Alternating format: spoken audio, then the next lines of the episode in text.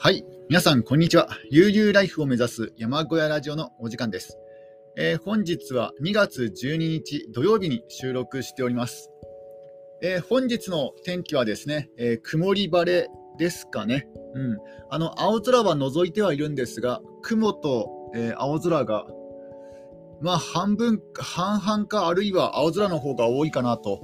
いう感じでは、えあります。雪は、えだいぶですね、あの、昨日のうちに溶けて、えー、解けまして、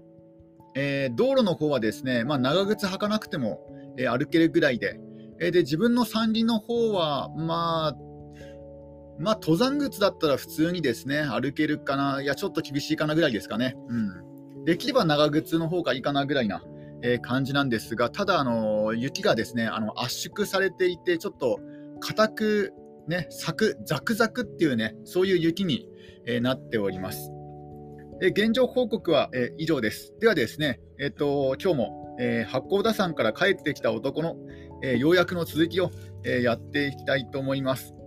え前回はですね、あの八甲田山雪中行軍の、まあ、裏事情ということに関して、えお話を、えしたんですが、え今回は、えそのですね、まあ、続きから、え行っていきたいと思います。え前回、あの福島福島泰造さんの隊の雪中行軍の成功にはですねあの地元出身の隊員が、えー、中にいましたいいたりとかあとはねあの地元共同人、まあ、案内人のねあの地元の案内人の方の協力が、えー、大きな力となったと、えー、そういうふうに書き留めていると、えいうことでした。で、えー、まずですねあの八甲田山越えの案内人は、まあ、一番ねあのまあ、八甲田さんだけではなくて、あのー、いろいろないろいろなルートの一つが、えー、八甲田山の山越えだったんですが、その時は、えー、山深内村から、えー、8人あ7人の、えー、共同人を、えー、雇っています。これは要請通りですね。えーまあ、屈強な若者の、えー、7人なんですが、えー、田代への雪道に詳しいマタギが、えー、1名含まれています。えー、マタギというのは漁師ですね。うん、漁師さんが1名含まれていて、あとの6名は、えー、雪かきの、えー、ラッセル役であったと。つまりあの7人の、ね、案内人とは言っても、あの詳しいものは、えー、1名、残りの、えー、6名は、えー、地元の、えー、雪かきのラッセル係であったということですね。で、えー、一列渋滞でね、更新することになるので、えー、ラッセルの作業は、えー、道幅は狭くても、えいいと、まあ、雪かきのね、幅は狭くても良かったようです。ただ、えそれでも結構ね、あの大変な作業であったようですね。え福島泰造さんは先頭に立って行うラッセル作業に、え2名を当てたと。で2名を当てて3交代制にしたようですね。だからあの6人が必要になったわけですね。えラッセル係は6人。あの2名 ,2 名ずつ作業をしていって、えー、交代するので、えー、3交代制で、えー、案内人は1名と。で他のところはですねあの八甲田山ではなくて他の、えー、山とかね道歩きのところは1名か2名の共同人で、えー、よかったと。で、えー、この大大深内村の共同人にはですねあの後日談があるんですね。ちょっとここでコーヒーをえ、実はこの八甲田山の雪中行軍、まあ、ほとんどの隊員がですねあの大きな怪我や事故がなかったんですけども、その福島隊の方は。ただ、えー、雪地獄の八甲田山越えで、この共同人、まあ、地元の案内人の1名がね、あのー、1名かは分からないけど、凍傷にかかってまして、えー、1名が重傷と、で、えー、入院、加療をしなければならなかったようです。えー、で、あの福島泰造さんが後に、えー、旅団副官になってから、えー、大深内村の小松八次郎村長から、えー、届けられた文書があるんですね。えー、それによると、大深内村では、え村議会を招集して、え治療費を、え陸軍に負担してもらうよう要求することを決議しているんですね。で、え福島泰造さんの計らいで、えそのような手続きを取ったもので、え末尾をですね、その文章の末尾で、えまた、甚だ無遠慮、無遠慮なる義に、えご座候もご好意に甘え、別紙、医師の診断書差し上げ候間されまた、ご閲覧の上、何分のご取り付け愛なり候様、ひたすらお願い申し上げ候と結んでいるんですね。えー、入院治療費の方を、えー、よろしくお願いしますという文面なんですね。だからおそらくですね、あの福島泰造さんがそのラッセル係の、まあ、1名、村のね、あのー、地元の方1名が重度の、えー、凍傷になってしまったので、まあ、それは陸軍がね、あの治療費を負担しますよと、えー、そういうことをね、あのおそらく福島さんの方から言われたんじゃないかなと思いますね。で、あのこの大深内村のえ村長さんを含めてあの村議会で、えそれが決定したということなんだと思いますね。えで、えー、実施報告書には、え話は変わりまして、この雪中行軍の実施報告書にはですね、石質は主に季節によりて高難度を意にすとね、あるんですね。まあ、あの雪質は季節によって変わるとえそういうことを報告しております。え八甲田山の雪質。え第1期は11月中旬から1月中旬まで、え雪質は流女、まあ、この流女というのは、えー、綿毛を持ったね、あの柳の種が、えー、綿のように飛び散るようなものということなんですね。えー、雪雪質は、まあ、綿毛を持ったね、柳の、え種のようだと。え俗に若雪とか綿雪と、え言われている。えー、産地を更新するのは困難であるが、危害は、危険は少ない時期と。えー、第2期は1月中旬から2月中旬の間、雪質は高難愛愛反子。まあ、これは両方ね、あの硬くも柔らかくもあると。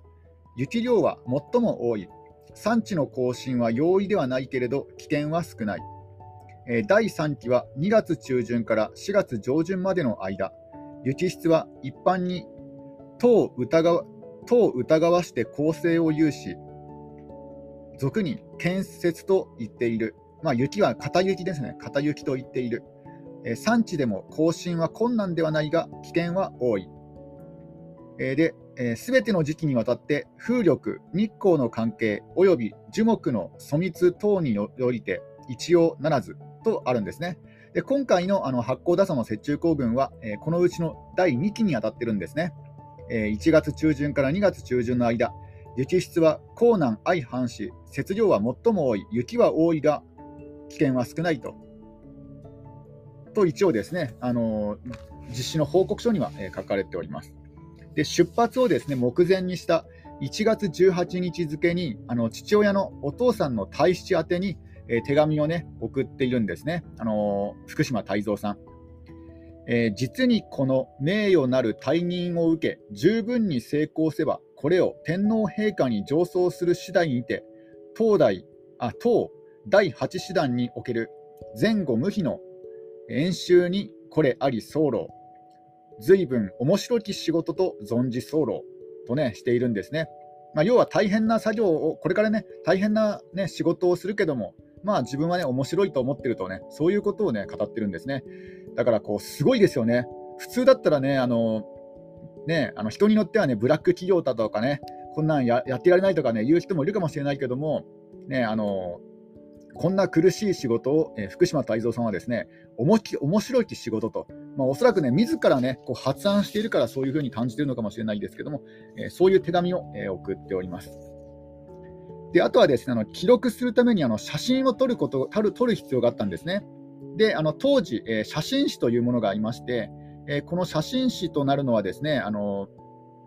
えー、立見師団長直属の、えー、写真誌、まあ、今でいうカメラマンですね、カメラマン1名が加わる予定になっていたんですが、えー、しかしですねあの出発を前にあの体力検査で、えー、体力的に無理だということが分かって、えー、参加を取りやめております。えー、しかしですねあの写真記録は必要なので、え写真機は、まあ、要はカメラは、え借りることにしたと。え福島さんは陸陸地測量部員時代から、えカメラの使用法は熟知していたんですが、え隊長の福島さんが、え撮影にね、撮影をするわけにはいかないと。えだから、えまだね、あの写真機が一般化されていない時代なので、え隊員の中に、え撮影できる者は1人もいなかったようです。そこで、え福島泰造さんの指導のもとに、え高畑少尉がえ、撮影をですね、担当することになったと。あちょっとドリンクを飲みますね。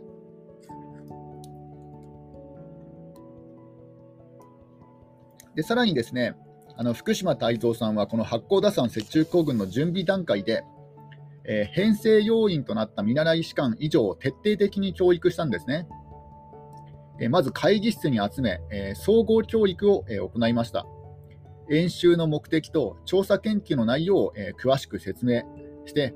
え玄関吹雪の山中における軍事諸般の研究、実施、それに通貨村落の地形や地名の掌握、地図の作成、物資、人馬の挑発の下見文などについてのものであったと。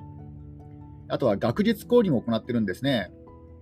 えー、風勢測定表、まあ、この風の勢いを測る、ね、あの測定表による、えー、風勢の判断作業の方法や、えー、目測目測表に基づいた、えー、目測学があるんですね。まあ、目測学目測学というのは、えー、機械を使わないで、まあ、自分の目で、ね、あの距離感を測るという、そういった目測学です。で、えー、福島さんはですねこの風勢測定、まあ、風の風の勢いの測定にですね、えー、ボーフォード指標を、えー、使用しているんですね。えこれは昭和になってからビューフォード指標指標とね、え呼ばれるようになるんですが、えこの測定表を、え日本の気象台が採用したのは、え昭和22年になってからなんですね。えだからそれよりもはるか前に、えこの福島泰造さんはこの、えビューフォード指標、まあ、元、えボーフォード指標を、え使ってるんですね、その測定表を、え使っているんです。で、えこの福島泰造さんの使用した、えー、ボーフォード指標指標は、まあ、風勢測定測定表は、えー、名称や1秒間の風速、1平方メートルあたりの風圧、風の作用をですね、えー、0から12までの13段階に分けているんですね。えー、例えば、えー、0の場合なんですが、名称は無風、まあ、風がないと書いてね、あの無風、風速は1.5メートル、風圧は 0.3kg、風の作用は煙直直上し、木の葉動揺せずとね、あって、えー、8話、で、あとはですね、あのこの、えー、風勢測定表の8はですね、強風、風速21.5メートル、風圧 56kg、風の作用は樹木の全全枝、まあ、全ての枝および若干、まあ、弱い幹を動揺し、人の牛歩、あ人の行歩、まあ、歩くね、あの歩いたり、歩くことをですね、あの難しからしむと、ね、なっております。えこれに対してですね、あの当時、え明治時代の日本の気象台は、え 7, 7段階の階級表を、え使用していたと、0から6までだったと。なので、あの当時の気象台よりもさらに詳しいですね風勢測定表測定表を、え使っていたと。で、この福島さんが使っていた風勢測定表を、えー、50年後にですね日本の気象台がようやく採用しているんですね。だから、もうあまりにもこう、ね、なんか新しいものを取り入れるのが早い人だったということなんですね。なんかすごい合理的で、えー、なおかつ素晴らしいものはどんどん取り入れると。で、えー、出発を出発に先立ってですねあの福島泰造さんは隊員たちを前にして、諸子は将来、将校となり、あるいは可視官となるべき地位にあるものなれば、よろしく、これ際、これ際において、分担せしめられたる事項の研究調査は、異論なくこれを行い、地形と戦い、積雪と戦い、経験に経験を積み、難区に勝ち、欠乏に耐え、もって新種力を増し、自信力を強くすることを努めざるべからずと訓示しているんですね。え時に福島泰造さん37歳であったということです。ちょっとここでドリンクを飲みます。えー、で、一方ですね、あの福島隊ではなくて、えー、遭難遭難事故にあった、えー、山口隊ですね、青森連隊、歩兵第5連隊の方なんですが、え、1月24日、えー、一隊はですね、えー、雪畑まで、え、派遣行った、あ、ま、あ、違う、間違間違えました。あの、え、ー、と、山口隊が、えー、八甲田山で遭難して、えー、それをですね、あの救助する隊ですね、えー、救助隊、これが青森連隊、歩兵第5連隊なんですが、1月24日、えー、このですね救助隊は幸畑まで、えー、派遣したと、あ一体を一体をで、まあ、救助隊、あちょちょちょっとね、あの自分があのいろいろこう連隊名を覚えきれてないです。あの青森連隊は救助隊を1月24日に幸畑という地区まで、えー、派遣したということです。で、えー、この1月24日はですね、予定では、えー、田代への1泊2日の雪中行軍演習を終えて、え、八甲田山から帰営することになっている、え、山口隊をですね、出迎えるために、あの行ったんですね。あってことはあれですね、これ救助隊じゃない、この時点では救助隊ではないですね。あの救助隊ではなくて、出迎える隊ですね。ちょっと自分の方が勘違いしてました。えで、しかしですね、その予定予定の日になっても山口隊の姿を見ることができなかったと。で、この頃、え山口隊はですね、すでに八甲田山中で、え死の方向を、え始めていたと。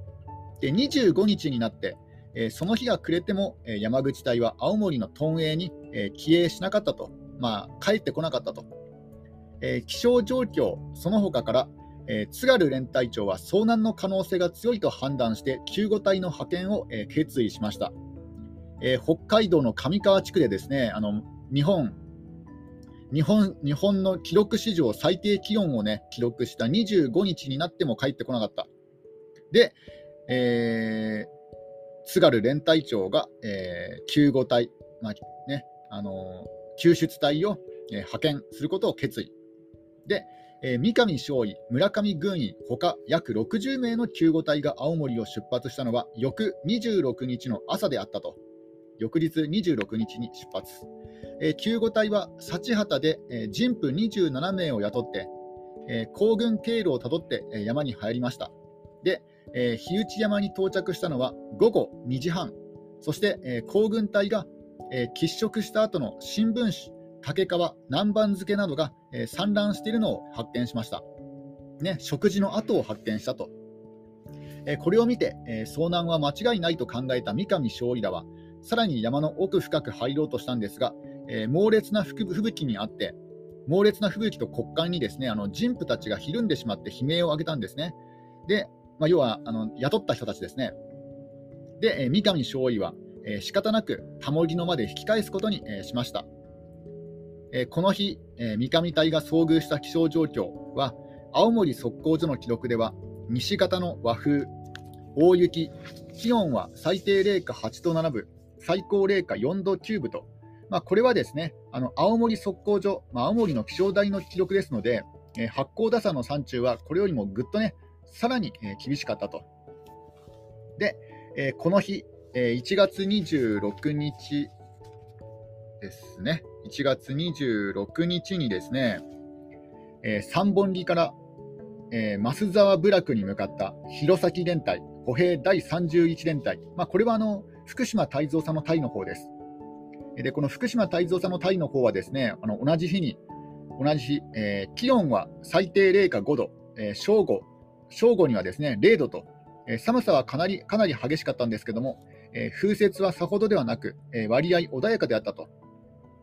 え八甲田山のですね北と南の南で、あの気象状況が異なっていたということなんですね。で、え翌27日、三上隊はタモリの後にして再び山に入りました。まあ、救助隊ですね。救助隊はタモリの後に出発して、え、再び救助に入ったと。で、えー、この日の気象状況、えー、青森測候所の記録だと、え気温は最低0下7度8分、え最高0下4度9分、西型の疾風、大雪と。で、えね、八甲田山山中の厳しさはこれよりもさらに厳しい。で、え救助隊の三上隊はですね、あの日内山を過ぎて、田茂野から二里の工程の大滝平まで、え、進出しました。えー、二里というのは8キロですね。え、大滝平、ちょっと調べてみましょうか。大滝平。大きいにですね、大きいに滝ですね。大きい滝の平。大滝平。大滝平。えー、地図。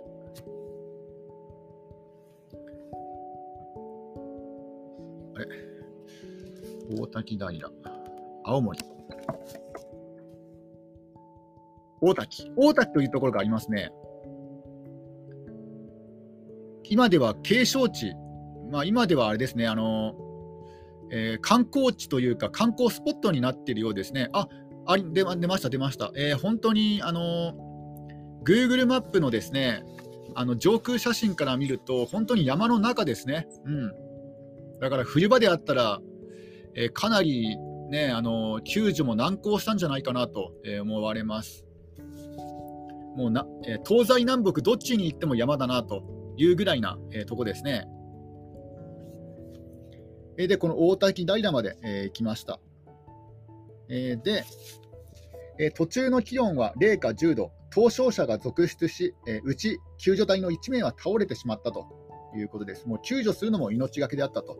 で、えー、やがてですね、あの近くで、えー、半ば投資状態の五島五町を、えー、発見しました。これもあの Google マップでですね、あのちゃんとですね記録が残ってるんですよ。えー、五島五町発見の地っていうのがですね、あの記録に残っております。あ、口コミも16件入ってますね。あ、ストリートビューで見れるのかな？ちょっとね、まあ、これは後でね、ちょっと確認しようと思います。あ、今、今でもいいかな？えー、ストリートビューで見れますね。あ、今す、すごい時代ですね。あの、ストリートビューで見ると、あの、現在の道路のすぐそばに立ってますね。あの、五島五町発見の地というのが。えー、すごい時代になりましたね。ストリートビューでまさかね、遭難現場が見ることができるとは。えー、で、えー、この五島五町は、え、雪の中で直立不動の姿勢のまま、え、埋もれていたと。え続いて付近で、え雪中にわずかに黒髪だけを露出して投資していた雷隊、まあ、雷隊というのはあの、ね、あのなんだ天は我を見放したかというね、えそういうセリフで有名な、え雷隊と、え五町 1, 1名が、え見つかりました。えー、共にあの帽子はかぶっておりません。無謀で、えー、手袋も、えー、していませんでした。えこの時現地の気温は零下20度、すごい寒かったようですね。え零下マイナス20度、え救援隊にはさらに凍傷にかかるものが、え増えたようです。で、え三上隊、まあ、救助隊はとりあえず五島五島五町を救出し、タモリのまで、え搬送することにしました。雷隊たちのえー、投資隊は搬送したかったんですが、えー、気象や積雪の状況から、えー、とても不可能だったようです。で、えー、続いてですね、あの三上隊、まあ、救助隊は、えー、捜索を続けている、えー、大滝平とは反対側にあたる、えー、八甲田山東南山麓の増沢部落を、あ、あち、ま、間違えました。あの、えっ、ー、と、大滝平とはちょうど反対側にあるですね、あの八甲田山八甲田山東南山麓の増沢部落あたりに、えー、福島隊がいたと、当時当時ですね。だからちょっと離れていたんですね。えー、福島泰造さんの隊が、えー、その増沢部落を、えー、出発したのは、えこの同じ日の午前6時半であったと、え初めての遭難者が見つかった日と日の、え朝にですね、え増沢というところを、え出発しております。これもちょっとですね、あの Google マップで、え調べてみますね。えー、増沢。あ、この、このルートで出ますかねあの、五島五町発見の地から増沢というのを、ちょっとどのくらい離れていたかが。あれ？なんか、増沢、増沢、増、増、増沢か。増えるにですね、あの簡単な方の、えー、沢ですね。増えるに簡単な方の沢。増沢。増沢はさすがに今残ってないのかな？なんか出てこないですね。増沢は青森で出るかな？青森。増沢橋というのがあるので、ちょっと増沢橋で検索すると、50キロも離れてますね。うん。だからかなりね、あのー同じ八甲田山とはいえ、かなりの距離が離れていたようです。で、え、増沢から小中台というところまで行ったんですが、この増沢から小中台までは、え、山あり、谷なりで地形が散雑し、え、更新は容易ではなかったということです。で、え、福島泰造さんの隊、福島隊は増沢部落を流れる熊野熊野沢川沿いに、え、登りました。この増沢橋というのがあるんですが、これがね、あの熊野沢、熊野沢川ありますね。今でも同じ地名で残ってますね。えー、川幅の狭い、この熊野沢川は、えー、川幅の狭い、えー、水深の浅い蛇行型の、え川であると。え共同役の7人、あの案内人の7人はですね、1名は道案内、に立ち、後の者は2名ずつ交代で、えー、先頭に立って、えー、ラッセル役を務め、えー、雪を押し分けて、えー、奮闘したと。えー、進路はつま先上がりになっていて、えー、トンネル作りのような形になったと。えー、両側には、そのトンネル、あのラッセルの、ね、雪かきの両側には、えー、一行の背丈よりも高い雪のです、ね、壁ができたようです。で、え、1時間おきに、えー、大体5分間の休憩をとって、え、行軍を、え、続けました。で、え、途中にですね点々とある牧場の監視小屋も、え、利用して、え、休憩を取ったようです。で、え、赤飯平、赤飯平というのが、えー、あるんですが、ちょっとこれも検索してみますね。えー、赤飯平。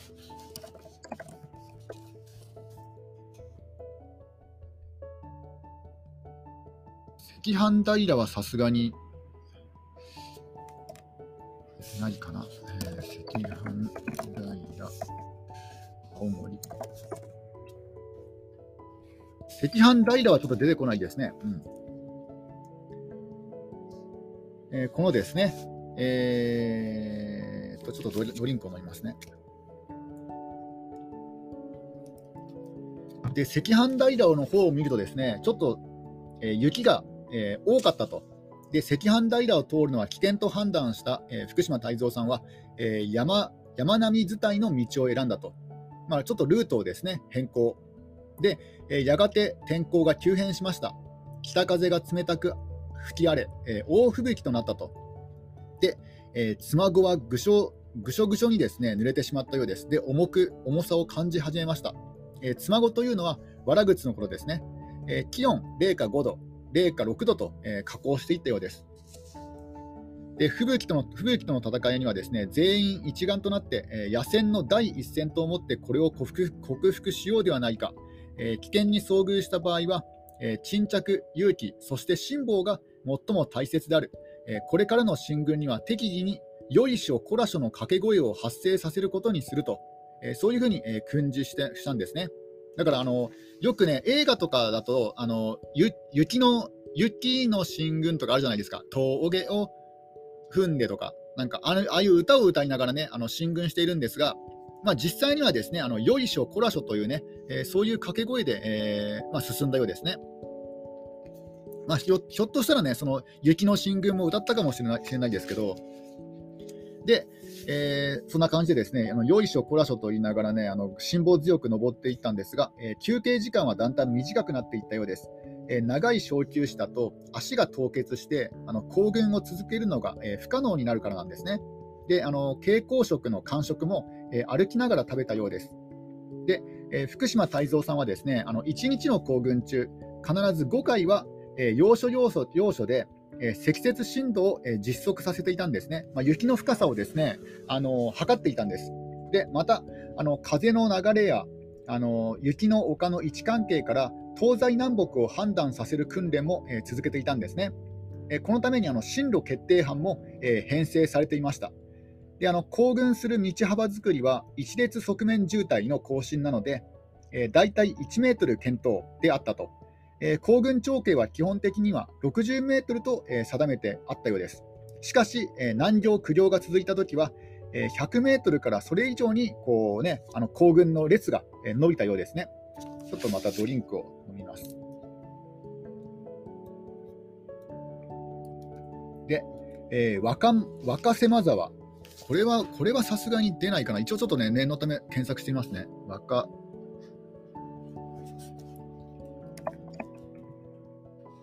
若瀬間。若瀬間なんだっけな。若瀬間。若瀬間沢ですね。若瀬間沢。青森。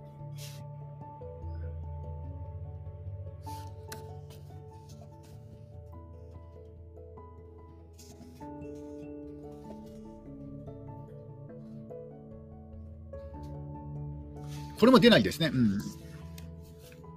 えー、若瀬間沢というところがありまして、この若瀬間沢の迂回地点の積雪量は、要はあの赤飯平から迂回したルートの若若瀬間沢はの積雪量は5.5メートルであったと。だかね、迂回路の方もかなりね、雪が深かったようです。で、えー、進路には峰もあれば谷もあったんですね。で谷があれば、えー、渓流があったと。えー、谷底あちょっとですね、今日はこの辺で、えー、終わりにしたいと思います。あの、迂回ルートを取ったところで、えー、終わりにします。えー、ね、終わり。